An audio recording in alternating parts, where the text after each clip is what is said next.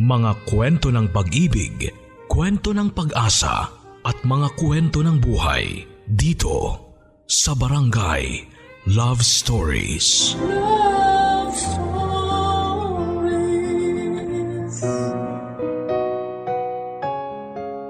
Kaya mo bang makihati ng asawa? Kaya mo bang tiisin ang sakit na yung taong dapat para sa'yo ay kahati mo pa sa ibang tao? Ikaw, kaya mo ba ang ganitong sitwasyon? Papayag ka bang makihati? Papayag ka bang hindi mo makukuha ng buo ang isang bagay na alam mong ikaw ang higit na may karapatan? Papayag ka ba na dapat hawak mo siya pero dapat kang pumayag na ipahawak din siya sa iba pag sa'yo ay nagsawa na siya? Paano mo makakayanang mapunta sa isang sitwasyon kung saan ay kinakailangan mong makihati para lahat ay masaya kahit alam mong nadudurog ka na? Paano mo maaatim na tignan at mahalin ang isang taong dalawa kayong pinili sa buhay niya? Hindi ba dapat ikaw lang? Hindi ba dapat eh sa'yo lang? Hindi ba dapat hindi ka makikihati dahil ikaw ang nauna at sa'yo lang dapat ang pagmamahal niya? Mga kabarangay, samahan niyo akong itampok ang kwento ni Miss Marites, isang babaeng handang makihati sa pagmamahal. Huwag lang mawala ang taong mahal niya. Kaya mo ba ang ginagawa niya? Samahan niyo akong kilalanin siya sa mga kwento ng pag-ibig, buhay at pag-asa. Dito sa nangungunang Barangay Love Stories. Dear Papa Dudut, isang mapagpalang araw sa iyo at sa lahat ng mga nakikinig sa iyong programa. Ako nga pala si Marites, thirty-five years old at kasalukuyang naninirahan sa isang liblib na probinsya kasama aking kinakasama na si Romano. Mas matanda ng sampung taon sa akin. Halos dalawang dekada na kami ngayon na magkasama. Walang naging problema ang aming relasyon noong mga nakaraang taon.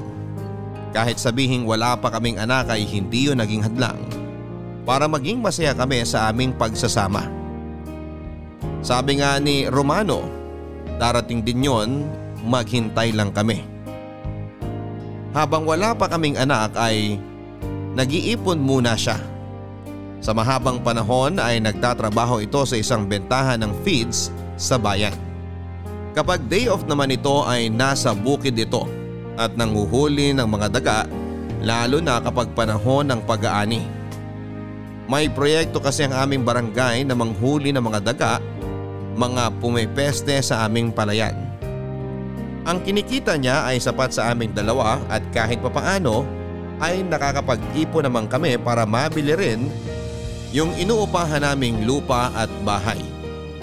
Gusto kasi naming mabili na ito para kapag nagkaroon na kami ng anak ay hindi na kami mamroblema masyado sa gastos. Yon ang plano namin. Pwede naman akong magtrabaho pero ayaw ni Romano. Para sa kanya kasi ay dapat daw ang babae ay sa bahay lang at inaasikaso ang pangangailangan ng asawang lalaki. Pumayag naman ako. Hindi naman niya ako napabayaan kaya masaya akong nasa bahay lang, Papa Dudut. Maayos kami ni Romano, maayos noon.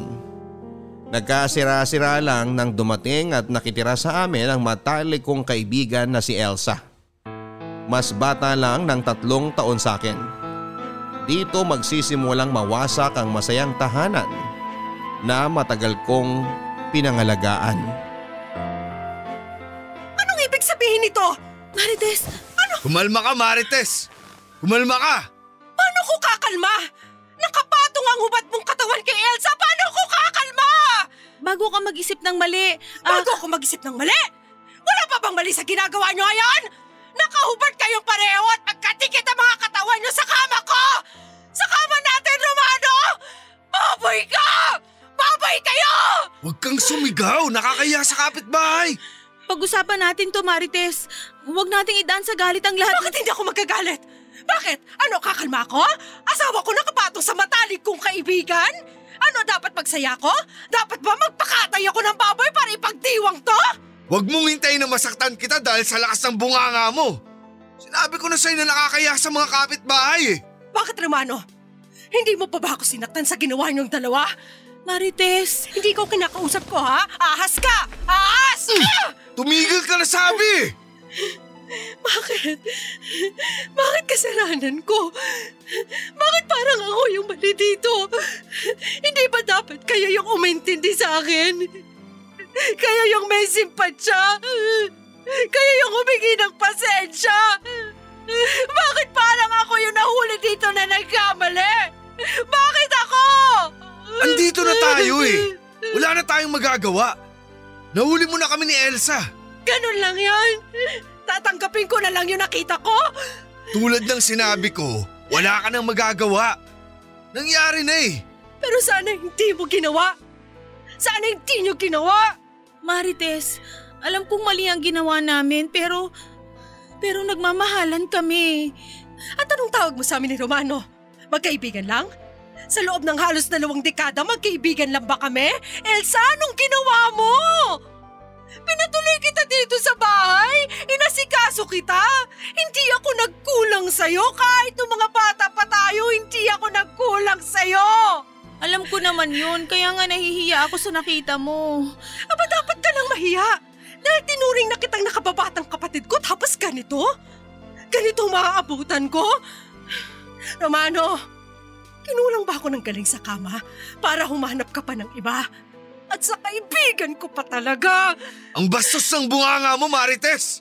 Ako pa ang bastos? Ha, ako pa? Gusto mo bang masampal ka ulit? Sinabi ko na sa'yo na tumigil ka na, di ba? Mag-uusapan natin to. Elsa! Kaibigan kita. Matali kitang kaibigan. Bakit? Bakit mo to nagawa? Marites, nagmahal lang ako. Sana maunawaan mo.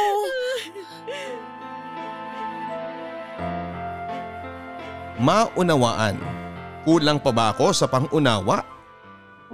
Buong buhay ko ay inunawa ko si Elsa. Mga bata pa lamang kami ay matalik na kaming magkaibigan. Kapitbahay namin sina Elsa at alam namin sa bahay na hindi maganda ang trato sa kanya ng kanyang lola. Wala na siyang magulang. Nawala na lang daw na parang bula kaya naman lumaki ito sa piling ng kanyang lola na halos hindi siya ituring na apo. Naririnig namin madalas ang pananakit nito kay Elsa. Minsan nga sa gabi ay hinahabol pa nito ng kawayang pamalo si Elsa sa tuwing umiiyak ito dahil sa gutom. Sobrang patpatin si Elsa noon, Papa Dudut. Kulang sa nutrisyon dahil mas inuuna ng lola niya ang pagsusugal kesa bumili ng bigas. Sinusubukan ng magulang ko na kunin si Elsa noon para sa amin na tumira pero ayaw ng lola niya. Kailangan daw nito si Elsa para may inuutusan siya sa bahay dahil mahina na siya. Balak nga rin siyang pag-aralin ni nanay noon dahil grade two lamang ang tinapos nito. At hindi na ipinagpatuloy ng lola niya ang pag-aaral niya. Sapat na raw na marunong siyang sumulat at magbasa ng kaunti. Hanggang isang araw ay inatake sa puso ang matanda at yon ang naging dahilan para pumanaw ito. At naging dahilan naman para mapunta sa amin si Elsa. Dito na nagsimula ang pagkakaibigan naming dalawa. Dito na nagsimulang makihati siya sa mga bagay na meron ako. Lalong-lalo na sa pagmamahal ng magulang ko. Hindi naman yon problema dahil gusto ko rin naman na magkaroon ng kapatid at sa katauhan ni Elsa ay nagkaroon nga ako. Lagi kaming magkasama ni Elsa. Mula pagpasok sa eskwela hanggang sa paglalaro sa bakuran. Lumaking mahiyain ito sa akin lang ito komportableng nakikisama. Kaya nga sa magulang ko ay ilag pa rin ito. Lalong-lalo na sa kanyang klase, Papa Dudut. Laging namumroblema ang kanyang mga guro dahil hindi ito umiimik sa klase. Hanggang isang araw ay nalaman na lang namin na hindi pala ito pumapasok. Pinagalitan ito ng nanay pero hindi naman sinaktan. Kinausap niya ito at sinabi ni Elsa na hindi siya sanay mag-aral. Natatakot daw siya sa ibang tao. Sa amin lang siya may tiwala. Sinubukan pa siyang kumbinsihin ng nanay ko na makakasanayan din ito ang pag-aaral pero ayaw talaga niya. Kaya naman hindi na rin ito pinilit pa na mag-aral. Kami na lang ang nagtiyagang magturo sa kanya sa bahay gamit ang mga lumang libro at notebook ko. Ako pa nga madalas ang nagiging guro nito na ikinakatuwa ko naman dahil para lang kaming naglalarong dalawa pero may natututunan siya. Hindi nga nakatungtong pa ng high school si Elsa. Tinulungan na lang nito si nanay sa gawaing bahay at sa pagbebenta ng gulay sa palengke. Mas maraming alam na trabaho si Elsa dahil si nanay siya ni nanay. Ako naman ay tumigil na rin sa pag-aaral noong tumungtong ako sa third year high school. Ang naisip ko noon ay sapat na yon para makahanap ako ng trabaho. Yung mga dalaga sa amin ay second year high school nga lang ang tinapos. Pero tignan mo at nakakuha ng trabaho sa bayan bilang mga tendera at ganun din ang gusto ko. Nakuha naman akong tendera pero umabot lang ako sa isang buwan dahil palpak daw ako.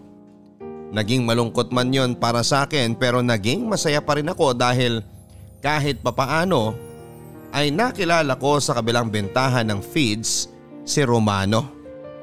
Niligawan ako nito hanggang sa ma-in love ako sa kanya. Tutol noon si nanay dahil bata pa ako noon pero sadyang naging matigas ang ulo ko at ipinaglaban si Romano. Kaya naman lumayas ako sa bahay at doon tumira kay Romano na may kalayuan sa bahay namin. Pinabayaan na lamang ako ni nanay at malaki na raw ako. Bahala na raw ako sa buhay ko. Si Elsa naman ay dumadalaw-dalaw lang sa akin kapag wala siyang ginagawa. Dinadalhan ako nito ng mga pagkain na luto ni nanay. Tinutulungan din niya ako sa mga gawaing bahay lalo na sa paglalaba. Magaling maglaba si Elsa. Palibhasa ay naturuan ni nanay. Kaya siyang nagturo sa akin. Masaya ako nakasama si Elsa kaya naman noong sinabi niyang gusto na niyang bumukod, kina nanay ay sinuportahan ko siya. Ang sabi niya ay dito muna siya sa bahay pansamantala para makatulong ko din daw siya. Kahati ko raw siya sa mga trabaho sa bahay para hindi na ako mahirapan at pwede niyang samahan si Romano sa panghuhuli ng daga sa bukid. Pumayag naman ako. Mapapagaan ang buhay ko kapag andyan si Elsa pero impyerno pala ang hatid nito sa tahanan na binuo namin ni Romano.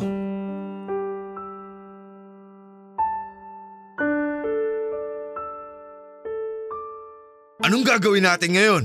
Tapusin niyong namamagitan sa inyo ni Elsa at aalis siya rito. Ako? Aalis? Bakit? Dahil malandi ka. Dahil sa'yo nang galing ang kati ng higad. Para namang di ka naging makati dati kay Romano eh, natatandaan mo pa ba? Ikaw ang dahilan kung bakit sila nagkahiwalay ng kinakasama niya noon. Aba talaga… Tumahimik na kayong dalawa!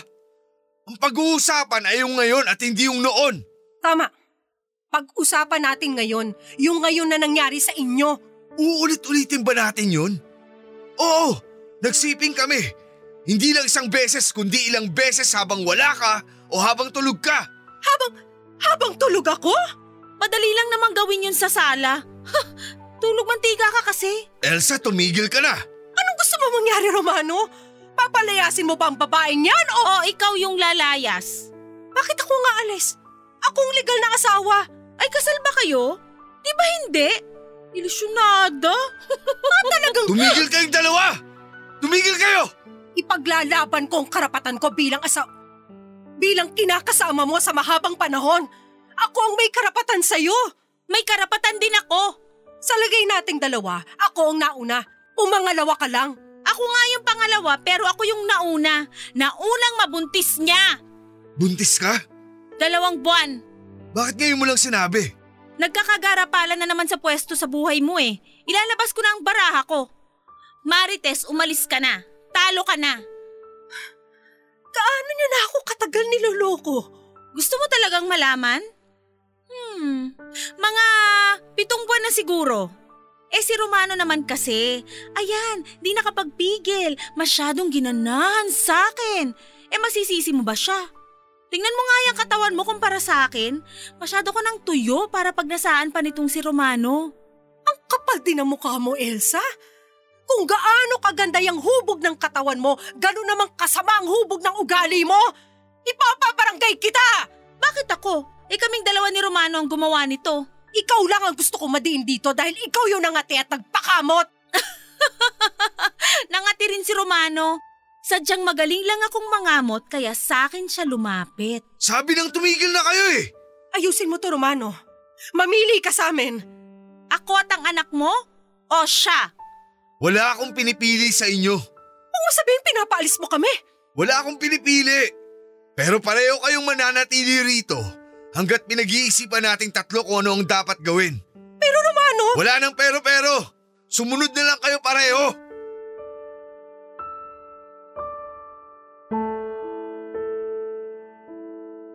Papa Dudut, si Romano ang nasunod na manatili kami ni Elsa sa bahay. Naghati kaming pareho sa asawa ko, Papa Dudut, at hindi yun madali para sa akin. Tatlo kaming nasa kama natutulog sa gabi at hindi yun komportable sa akin, lalo na kapag niyayakap ni Romano si Elsa at tumatalikod ito sa akin.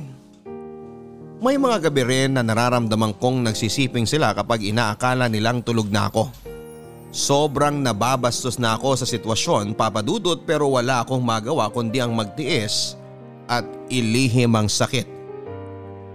Ayaw mamili sa amin ni Romano. Pareho raw siyang may obligasyon sa amin. Ako bilang matagal na niyang kinakasama at si Elsa naman ay nabuntis niya. Ang sabi niya ay masasanay din daw ako sa sitwasyon na yon. Kung hindi man raw ako masanay, eh umalis na lang daw ako kung hindi ko kaya. Pareho kaming nagmatigas, Papa Dudut. Lalo na ako. Paano ako? Mahal ko si Romano at alam kong masigit akong may karapatan. Kabit lang si Elsa, pero anong magagawa ko? Hindi kami kasal at hindi kayang panghawakan ang tagal ng pagsasama namin dahil hindi nga yun legal. Mas malaki pa ang tsansa ni Elsa na maging legal dahil may anak na sila. Malakas ang loob ni Elsa na ipaglaban ang posisyon niya dahil nabuntis siya ni Romano, pero hindi ako papayag. Hindi ko kayang wala si Romano. Kahit ganon ang ginawa nito sa akin ay mahal ko siya. Mahal na mahal. Tanga na akong tanga, Papa Dudut, pero akin dapat siya. Hindi ko alam kung paano mabubuhay nang wala siya. Wala akong ideya sa mundo sa labas. Sinanay ako nito sa mundo sa loob lamang ng tahanan namin. Paano ako mabubuhay nito pag ako ang unang lumabas sa bahay na yon? Hindi ko maiwasang balikan ng nakaraan namin ni Elsa, Papa Dudut, kung paano itong nakihate sa lahat ng meron ako. Mula sa mga laruan hanggang sa pagmamahal at atensyon ng pamilya ko. Wala namang problema sa akin noon dahil mahal ko naman siya bilang kapatid at alam ko na deserve din ito na makatanggap ng mga binanggit kong bagay dahil matagal din siyang pinagkaitan noon. Saka tinuruan ako ng mga magulang ko na huwag maging madamot. Kapag meron, magbigay ka. Pero pati ba naman sa asawa ko ay makikihati pa siya. Araw-araw, Papa Dudut, ay wala akong ibang ginawa kundi ang makihati kay Elsa, kay Romano. Mula sa kamang hinihigaan namin hanggang sa perang ibinibigay niya. Nagalaw na nga rin ang ipon na para sana sa bahay at lupa namin dahil maraming pinabibiling pagkain na pinaglilihian itong si Elsa. Dagdag pa ang mga pa-check up nito at mga bitamina para sa ipinagbubuntis niya. Nagreklamo na ako noon kay Romano na baka naman pwedeng tiberin niya ang pera para may maiwan naman sa aming dalawa at sa magiging anak namin balang araw. Pero naggalit siya. Siya naman daw ang kumakayod at siyang nakaipon noon kaya wala akong pakialam kung saan niya ito gagastusin. Hindi na lamang ako umimik, Papa Dudut. Tama naman siya. Wala naman akong naiambag doon sa perang yon na naipon niya pero bakit si Elsa? Wala rin namang siyang naiambag. nirereklamo mo kay Romano tungkol sa akin? Alin dun? Marami akong nirereklamo sa kanya tungkol sa'yo. Hindi mo binubuhusan ng kubeta. Yung arinola mo, hindi mo man lang malinisan kinabukasan. Ako pa ang naglilinis para sa'yo. Eh ikaw naman ang gumagamit dahil dyan sa di mo mapigilang pantog mo. Huh? Kahit ilista mo nang ilista yung mga reklamo mong yan sa akin, di ka kakampihan ni Romano dahil buntis ako. Eh yan lang naman ang pinangahawakan mo. Malaking bagay na ang pagbabuntis ko na to para ako ang piliin ni Romano. Kapag ako? Kapag ikaw na buntis. Aba, kailan pa? Ikaw ba yung nagpa-check up na? Halos dalawang dekada na kayong magkasama pero di pa rin kayo nakakabuo.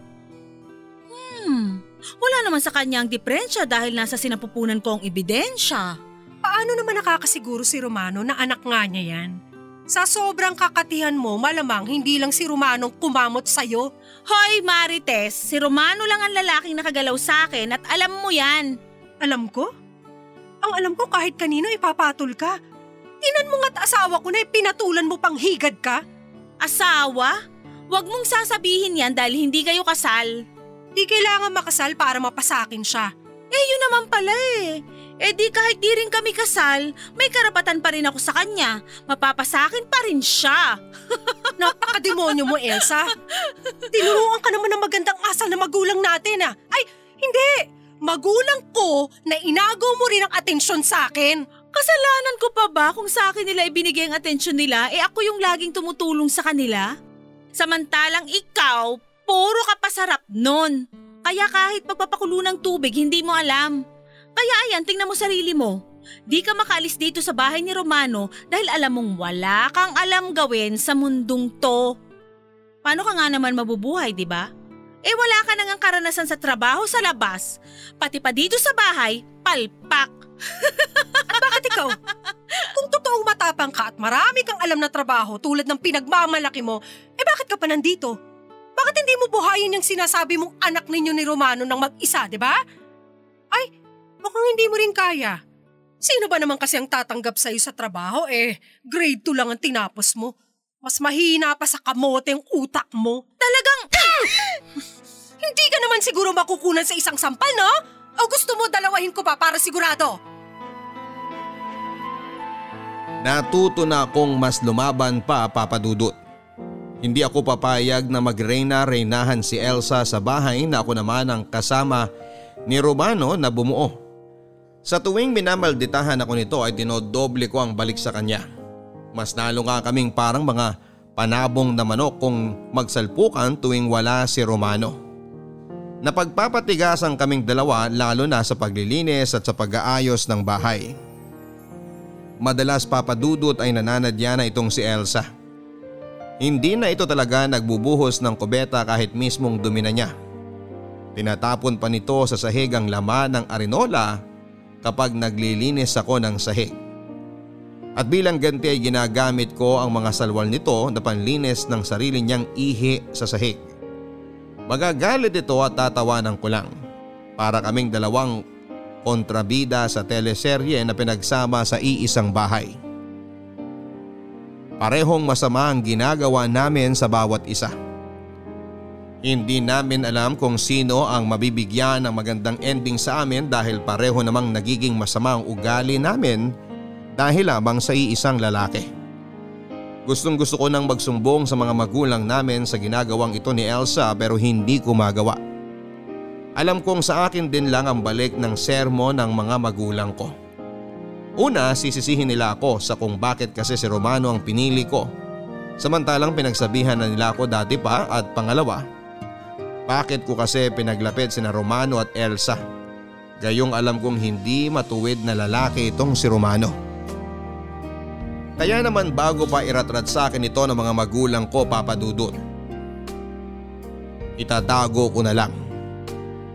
Malayo naman kami sa kanila at walang kamag-anak o kakilala na malapit sa aming barangay para isumbong ang nangyayari sa amin. Saka isa pa, Papa Dudut, ay si Elsa ang paborito sa amin kahit ako ang totoong anak. Tama naman si Elsa. Siya lagi ang naaasahan ng magulang ko noong nandun pa siya sa bahay. Wala akong halos na itulong sa bahay noon kahit noong nakatira pa ako doon. Lumaki akong tamad, palibhasa, alam kong andyan si Elsa natutulong kina nanay. Ang hirap, Papa Dudut. Ang hirap na mag-isa kong kinikimkim ang problemang ito. Wala akong ibang pwedeng masabihan dahil ang panghuhusga ay malamang sa akin ibabato talaga. Sinubukan kong masanay na gano'n na ang sitwasyon. Tanging ginawa ko na lamang ay nagpakabuti ako lalo na kay Romano. Hindi ko na rin pinatulan pa si Elsa para hindi na dumagdag pa sa problema at stress ko. Mas pagsisilbihan ko na lang mabuti si Romano para makita niya ako at karapat dapat sa buhay niya at hindi si Elsa. Pero sadyang mapanakit ang tadhana dahil kahit na anong gawin ay mukhang si Elsa ang mananalo. Bakit? Bakit kailangan doon ako matulog sa sala? Dahil di na tayo kasya ni Elsa sa kama. Alam mo namang maliit lang ang kama at lumalaki na ang tiyan niya. Kailangan niya ng sapat na espasyo para makagalaw siyang mabuti. Alam mo namang may problema ako sa likuran. Pahiram mo na lang ng langis yan at mawawala rin. Magpailot ka kay Kalumen sa susunod na Biyernes. Baka lamig lang yan. Pero Romano… Ay… O sige, bibilang kita ng maayos na kutsyon. Kahit yung di kakapalan, pansamantala. Pero kapag sumahod na ako, sa ngayon magtiis ka muna sa kumot. Kapalan mo na lang. Pwede rin naman ako makahingi ng karton ng sigarilyo dyan sa tindahan. Pagpatong-patungin mo na lang para kumapal. Medyo may kalambutan din naman ang karton eh. Di pa malalamigin ang likuran mo. Baka naman pwedeng sasahig na lang ako ng kwarto. Doon na lang ako maglalatag, natatakot akong matulog sa sala. Ang tanda mo na, Marites. Matatakotin ka pa rin? Alam mo namang nasanay na ako nakasama ka. Eh di wag mo na lang patayin ang ilaw para di ka matakot? Di naman yun eh. Eh ano? Sabi mo natatakot ka. Natatakot ako na kapag hindi na kita nakakatabi, hindi mo na ako mamahalin. Ganun ba kababaw ang tingin mo sa akin? Masisisi mo ba kung matapos yung nangyari sa inyo ni Elsa? Ibabalik mo na naman ba yan? Kala ko ba tanggap mo na? Kala ko ba napatawad mo na ako? Napatawad, oo, pero hindi nakalimot. Kahit iuntog mo ng paulit-ulit ang ulo ko sa bato, hindi ko makakalimutan ang ginawa ninyo. Kung di mo na kaya, edi umalis ka na dito. Bibigyan kita ng konting pera para makapagsimula ka ulit. O kaya, ihahanap kita ng trabaho sa bayan para… Hindi, hindi, wag na. Kaya ko to. Kakayanin ko to. Ay, konting tiis na lang. Kapag nakapanganak na si Elsa, balik ka ulit sa kama natin. Sa ngayon, hayaan mo munang maging komportable si Elsa. Dahil ginagawa ko lang naman yun para sa magiging anak naming dalawa.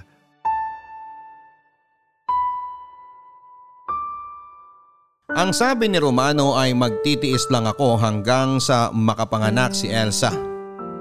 Ginawa ko alang-alang kay Romano at sa bata ay magtitiis ako. Nakiusap din si Romano na habang nagbubuntis si Elsa ay ako muna ang bahala sa bahay. Ayaw niyang paggalawin masyado si Elsa dahil baka makasama daw sa bata. Pinakiusapan din ako nito na alagaan ko si Elsa dahil kailangan ako nito. Hindi niyo lang alam kung gaano kasakit sa akin na gawin yon dahil sobrang labag sa kalooban ko ang pag-aalaga sa kabit ng asawa ko. Tuwang-tuwa nga si Elsa na inaasikaso ko siya. Sa wakas daw ay napapakinabangan niya ako dahil noong mga bata pa kami ako raw ang madalas na nakikinabang sa kanya. Ang kapal talaga ng mukha niya. Kung hindi lang naman dahil kay Romano ay hindi ko yon gagawin. Ayoko magmukhang masama kay Romano kaya ako yon ginagawa. Saka naisip ko na kapag sinunod ko siya sa lahat ng gusto niyang gawin ay maisip nitong ako pala ang karapat dapat at si Elsa ay paaalisin niya oras na matauhan nito. Umasa ako na mangyayari yon. Nang makapanganak na si Elsa akala ko ay yon ang katapusan ng relasyon nila ng asawa ko pero hindi, Papa Dudut. Mas lalo itong nagreyna-reynahan sa bahay. Mas lalo nitong pinaramdam na ako ang sampid doon dahil may anak na silang dalawa. Hindi na rin ako nakabalik pa sa kwarto dahil kasya na raw silang tatlo sa kama. Saka na raw ako bumalik doon kapag lumaki na ang bata. Yung bata naman daw ang matutulog sa sahig ng kwarto pero Papa Dudut, hindi ko na yon inasahan pa. Maraming pangako si Romano sa akin na hindi na natupad pa. Binilhan na lamang ako ng folding bed ni Romano para maging komportable ang tulog ko sa sala. Hindi na ako nakapagreklamo. Mas ayos na to kesa palayasin niya ako. Ako pa ang madalas na nag-aalaga ng anak nila dahil madalas ay tulog itong si Elsa. Hindi ko naman yun minamasama dahil kung magiging totoo ako, natutuwa akong alagaan ang sanggol na yon dahil kahit sa ganong paraan ay nakakahawak ako ng bata. Matagal ko ng pangarap na maging isang ina. Bata pa lang kami ni Elsa noon ay nagpapanggap na akong isang ina at si Elsa naman ang aking anak. Kaya nga nakakasama ng loob na ako pa ang hindi binayayaan ng Diyos ng anak gayong matagal ko na yung dinarasal sa kanya. At ang masakit pa ay inuna pa ng Diyos na bigyan ng anak ang dumikit kay Romano kahit ako naman dapat ang binigyan niya dahil ako ang matagal na nitong kasama. Sa paglipas ng panahon, Papa Dudut, ay nasanay na lamang ako sa ganitong sitwasyon. Hindi ko na inaasahan pang mapapaalis si Elsa sa bahay. Lumaki na ang bata at nadagdagan pa ng isa. Nabuntis muli ni Romano si Elsa. Papa Dudut, mas lalo akong nawawala ng pag-asa na maibabalik ang dati sa amin ni Romano. Isa na silang pamilya samantalang ako ay wala man lang pananagutan si Romano. May nangyayari pa rin naman sa amin ni Romano tuwing wala sa mood si Elsa. O hindi naman kaya ay sa tuwing nagpapagaling siya ng sugat niya dahil sa panganganak, ay sa akin siya sumisiping. Umaasa ako na makakabuo kami lalo't gabi-gabi ko siyang inaaya noon pero wala. Sa akin nga ata talaga ang diferensya at mas lalo akong nalungkot dahil unti-unting nawawala na ako ng karapatan sa bahay na yon. Dahil wala akong kakayahang maging ina na dalawang beses nang pinatunayan ni Elsa.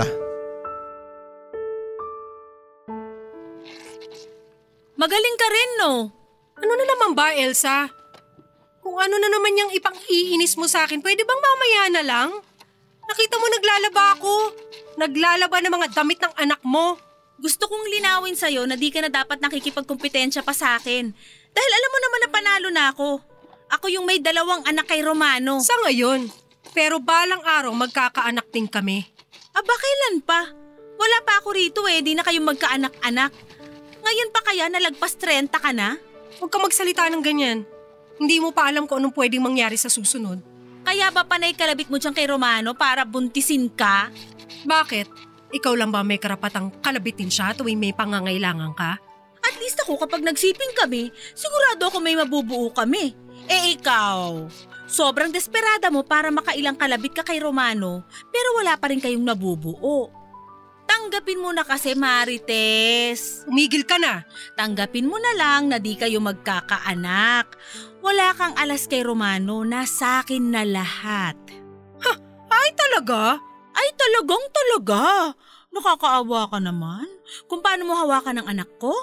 Kitang-kita ko na gustong gusto mo nang magkaanak eh. Ramdam ko na gusto mo rin na may manggaling sa'yo. Pwede ba tumigil ka na? Hayaan mo na, Marites. Hahayaan naman kitang alagaan ang mga anak ko para kahit minsan lang sa buhay mo ay eh maranasan mong humawak ng bata. Huwag ka lang masyadong mapapamahal sa kanila, ha? Alam mo naman, di ikaw ang ina. Sinabi ko tumigil ka na eh! Oops! Nasasaling ko na ba yung pusong ina mo? Huh? Ah! Ah! Ah! Pag sinabi ko tumigil ka! Ah! Tumigil ano ka! Marites? Ah! Bitawan mo ako! Aray! Ah! Ano ba? Ah!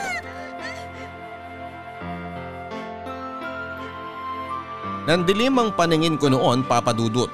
Hindi ko na kinaya pa ang pangiinsulto niya sa akin.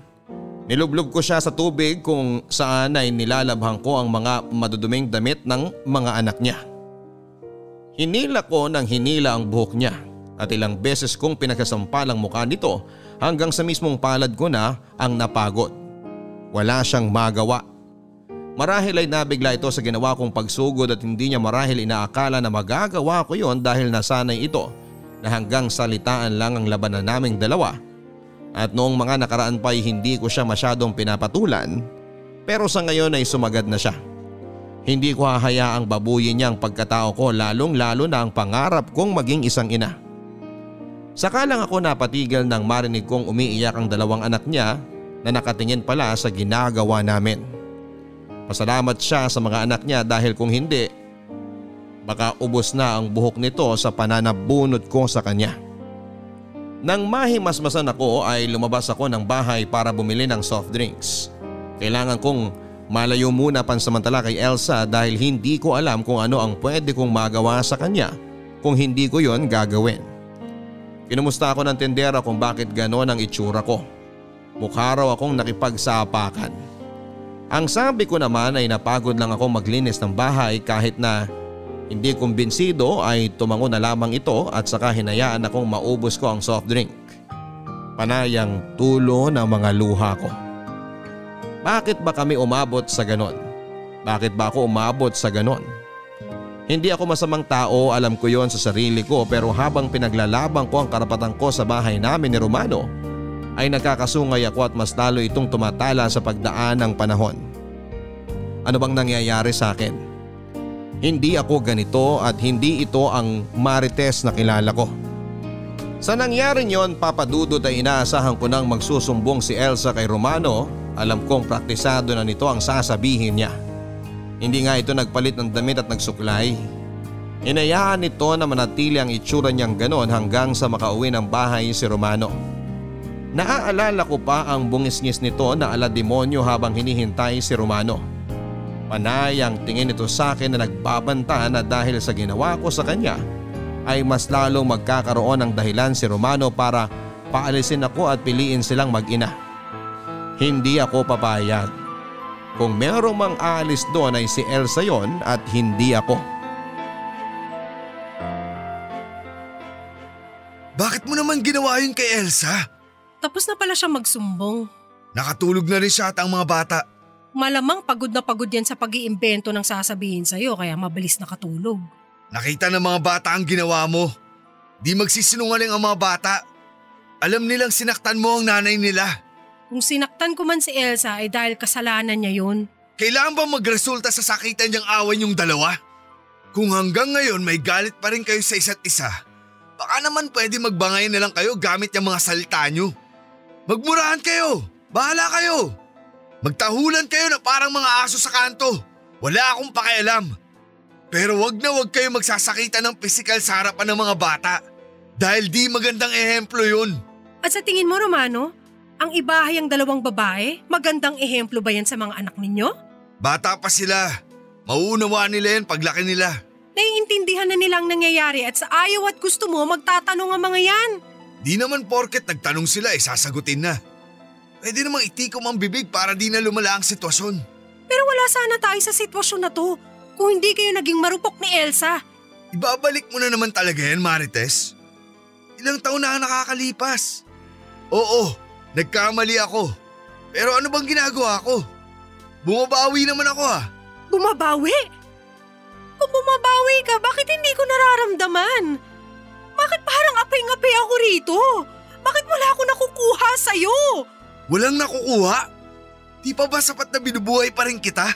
Pinapatuloy dito? Pinapakain? Bago pa man dumating si Elsa, ginagawa mo yan sa akin dahil ako ang nanguna sa'yo. Ako ang asawa mo. Pareho ko kayong asawa ni Elsa. Maging patas ka naman. Ako pa ang dapat maging patas? Ha, ako na nga yung napilitang makihati. Ako pa yung sasabihan mo maging patas. Di ganyan ang ibig kong sabihin. Eh, ano bang ibig mong sabihin? Kasi wala namang malinaw sa lahat ng mga sinasabi mo eh. Araw-araw nagiging malabo ang lahat. Wala na akong makita pang totoo sa mga salita mo. Mahal kita, Marites. Pero bakit hindi akong piliin mo? Dahil mahal ko rin si Elsa. Pero ako ang nauna sa'yo. Pero siya ang ina ng mga anak ko. Lintik na mga anak na yan! Dahil hindi kita mabigyan ng anak kaya ginaganyan mo ako? Halika ngayon sa kwarto. Paulit-ulit tayo magsiping para makabuo tayo, para magkaroon ulit ako ng karapatan sa'yo. Ano ba, Marites? Halika na! Marites, umayos ka. Baka magising ang mga bata. Hayaan mo sila. Eh di ba sabi mo nga paglaki nila, maiintindihan din naman nila ang lahat. Ubarin mo na yung damit mo. Uh, Kung di ka titigil sa kabaliwan mo, mapipilitan akong piliin si Elsa at iiwan kita mag-isa!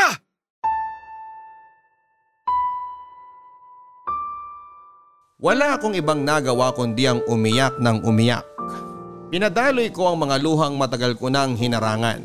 Hindi ko na kayang maging matatag lalo na't yung dahilan ko para maging malakas ay mas pinili si Elsa. Hindi ko na alam kung saan ako lulugar. Naisip ko nang maglayas para sa dignidad ko pero tuwing iniisip ko ang labas ng bahay na ito, natatakot ako. Nasanay akong binubuhay ni Romano at hindi ko alam kung kakayanin ko mag-isa sa labas. Tama naman si Elsa. Masyado akong nasanay na sumandal sa ibang tao kaya hindi ako makatayo sa sarili kong mga paa. Sinisisi ko tuloy ang sarili ko kung bakit hindi ko hinayaang maging mahina ako. Paano na ako? Natulog ako noon nang may nabuon na desisyon.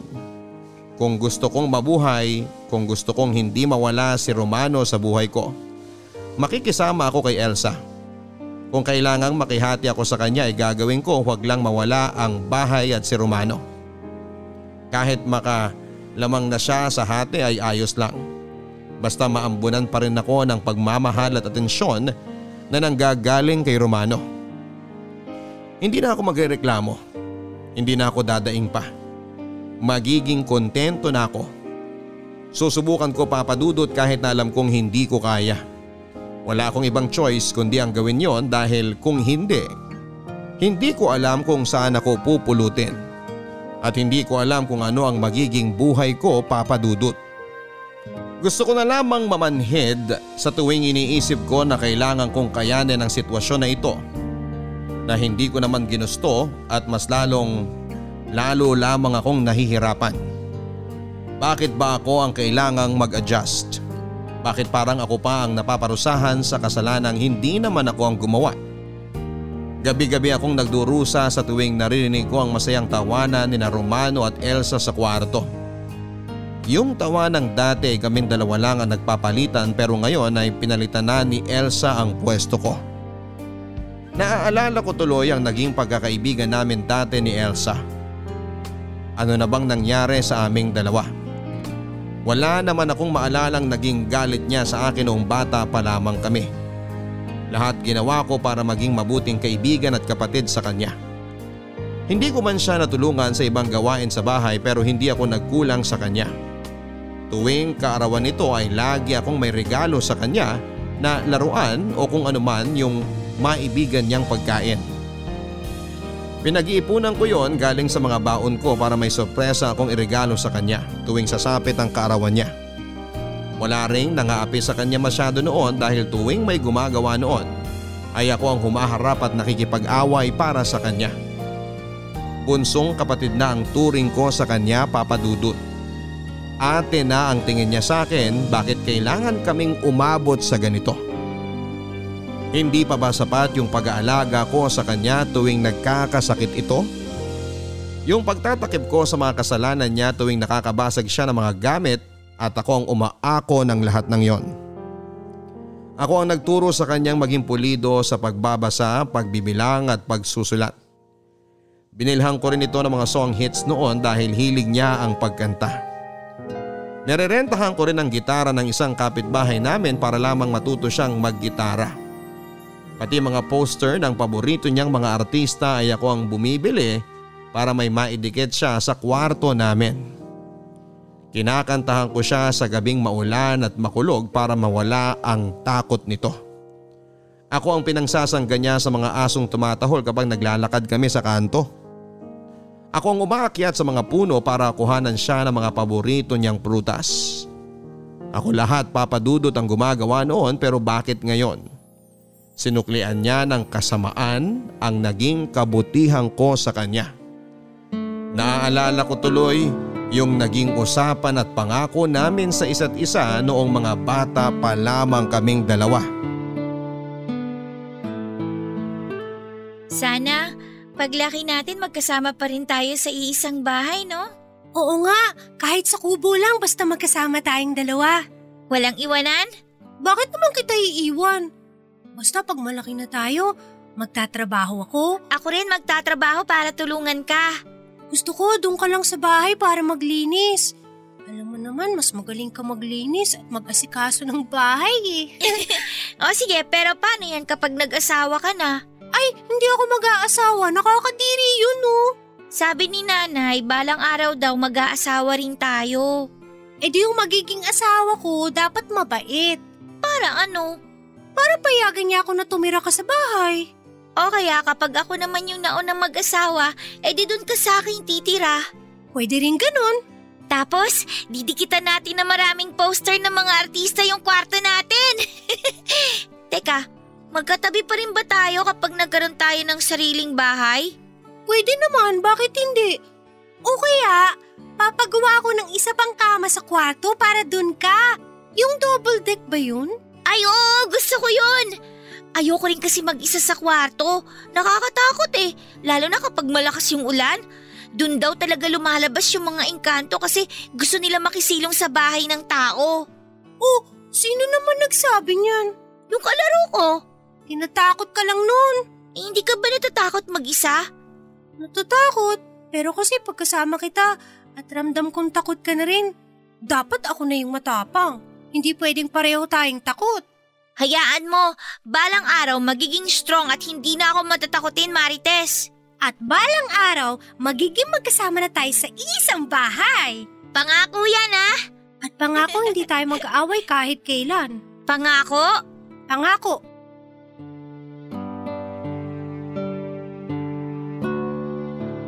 Kung may pangako mang kaming natupad ay yung pangakong magsasama sa isang bahay pero wala naman sa usapan na pati ang magiging asawa ay iisa pa rin. Yung inosenteng pangako namin sa isa't isa ay nangyayari na ngayon at sobrang bigat na to pa rin at panindigan ng pangakong yon. Habang binabalikan ko ang nakaraang yon namin ni Elsa ay hindi ko maiwasan na maiyak. Sinisisi ko na lang ang sarili ko, Papa Dudut, kung bakit ko siya pinatuloy doon. Kung siguro ay hindi ko siya pinatira sa bahay ay hindi matutokso si Romano sa kanya. At wala kami sa komplikadong sitwasyon. Hindi ko na namalayan na napapalakas na ang iyak ko. Hanggang sa maramdaman ko na lamang ang paghaplos sa aking balikat. Inaasahan kong si Romano yon pero nagkamali ako at si Elsa ang nakita ko, Papa Dudut.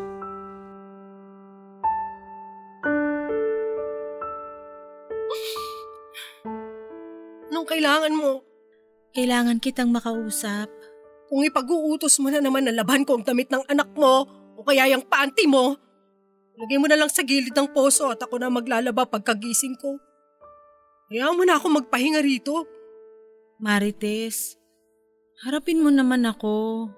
Ano pa bang kailangan mo, Elsa? Panalo ka na, di ba?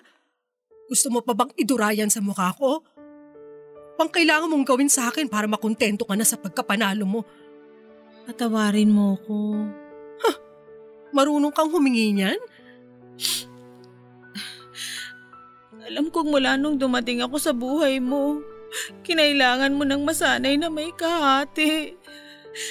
Hanggang sa asawa mo nakihati pa rin ako. Patawarin mo ko. Huwag ka mag-alala. Sanay na ako, diba? Sanay na ako na laging nag-aabot sa'yo. Hinihintay ko na lang na mamanhid ako para tuloy-tuloy ka na lang sa pakikihati. Hindi ako masaya sa nangyayari, Marites. Namimiss kita. Namimiss ko yung pagiging magkaibigan natin. Nahihirapan ako. At paano naman ako? Sa tingin mo ba hindi ako nahihirapan sa ginawa niyong sitwasyon? Sa ating tatlo, ako yung pinaka-naipit dito. Wala naman akong ginawa sa inyo. Naging mabuti ako sa inyo pero anong ginawa nyo? Pinaramdam nyo sa akin na wala akong karapatang makakuha ng buong kaligayahan. Kaya nga ako lumalapit sa iyo para ayusin ang lahat. Binababa ko na ang pride ko. A- ako yung mali dito. Mali ang ginawa ko. Mali ang ginawa namin ni Romano.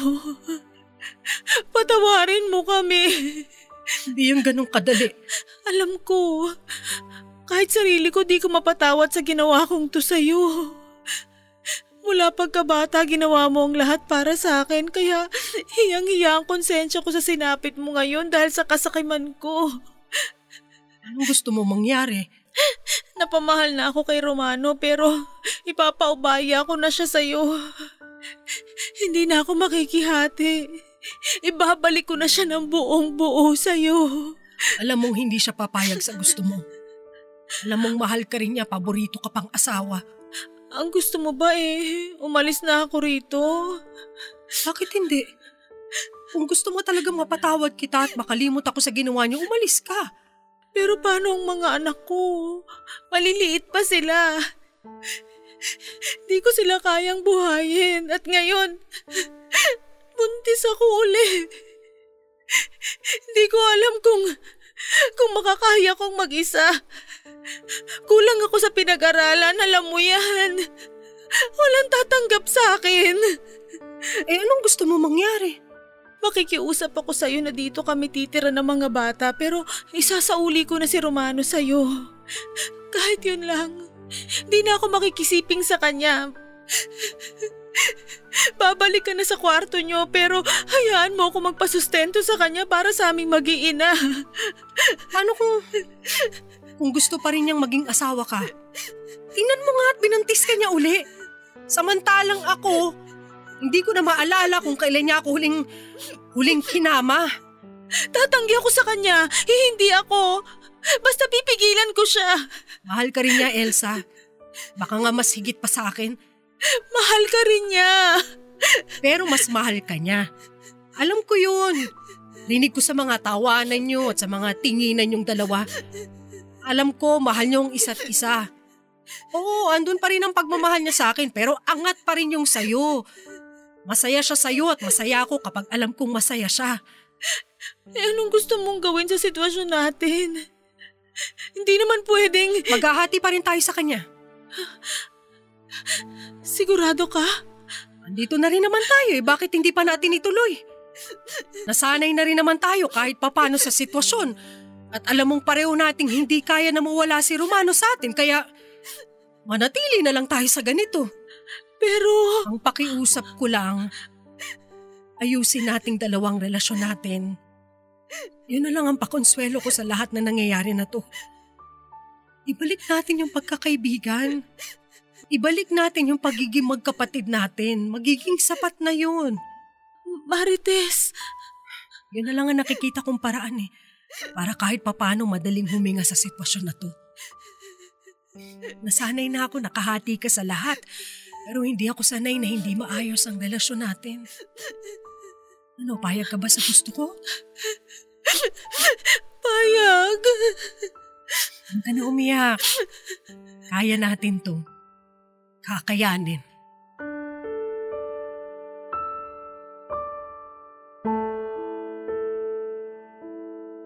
Naging ganon nga ang sitwasyon namin, Papa Dudut.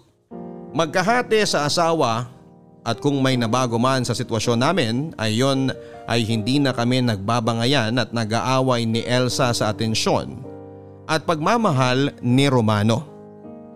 Nakontento na lamang kami sa kung ano ang inaabot sa amin ng asawa namin. Naging payapa naman ang pagsasama naming tatlo kasama ang mga anak nila. Itinuring na rin akong nanay ng mga anak nila at masaya ako doon. Kahit sa ganong paraan man lang ay maging nanay ako kahit na hindi galing sa akin. Nalaman na rin papadudot ng mga magulang namin ang sitwasyon at inaasahan namin na hindi nila yon mauunawaan. Sandamakmak na galit at pangaral ang inabot namin pero tanging tango na lamang ang naging sagot namin sa kanila. Alam naming mali papadudot ang pinasok naming sitwasyon. Pero pinanindigan naman namin kaya pakiramdam namin ay magiging tama din yon.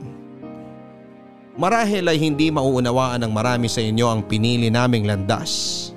Pero dito na kami nasanay at dito kami komportable.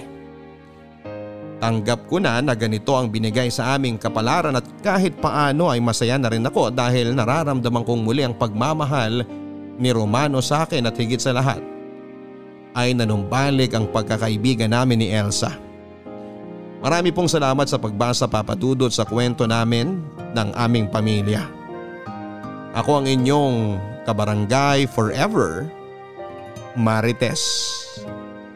Kaya nyo ba ang ginagawa nila? Kaya nyo bang tanggapin na hindi buo ang binibigay sa inyo ng isang taong pinili nyong mahalin? Kaya nyo bang makihati kahit alam nyong pwede nyong makuha ng buo yan sa ibang tao? Makukontento ka ba sa kakarampot na ibinibigay sa iyo at kailangan mong magkasya sa ganyan dahil meron pang pagbibigyang ibang tao? Marites at Elsa, hindi madaling panindigan ang buhay na pinili ninyong dalawa, no? At alam ko na kung may pagkakataon para maiayos ninyo ang pagkakamali sa inyong nakaraan, ay di ninyo pipiliing pag-agawan at paghatian ng isang lalaki dahil meron pang ibang lalaki dyan na kaya kayong mahalin at panindigan ng buong buo na hindi nyo na kailangan pang makihati pa. Marites and Elsa, hindi biro ang buhay na meron kayo ngayon. At marahil marami sa inyong nakapaligid ang kune-question ang ginawa ninyong desisyon. Hindi namin alam kung paano kayo makakatagal sa ganyang sitwasyon na pinili ninyo na panindigan, pero sana balang araw eh malaman ninyong pareho ang totoong halaga ninyong dalawa. Yung halaga na hindi nyo makikita sa approval ng isang lalaki. Hindi namin kayo huhusgahan sa pinili ninyong landas dahil nagawa ninyong panindigan yan. Pero sana kung may pagkakataon pang makalaya sa inyong sitwasyon ay piliin ninyong gawin yon.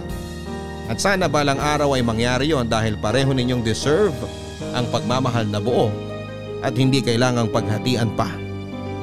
Hanggang sa muli sa mga kwento ng pag-ibig, buhay at pag-asa, ako po si Papa Dudut dito sa Barangay Love Stories number one. Mga kwento ng pag-ibig, kwento ng pag-asa at mga kwento ng buhay dito sa Barangay Love Stories. Love Stories.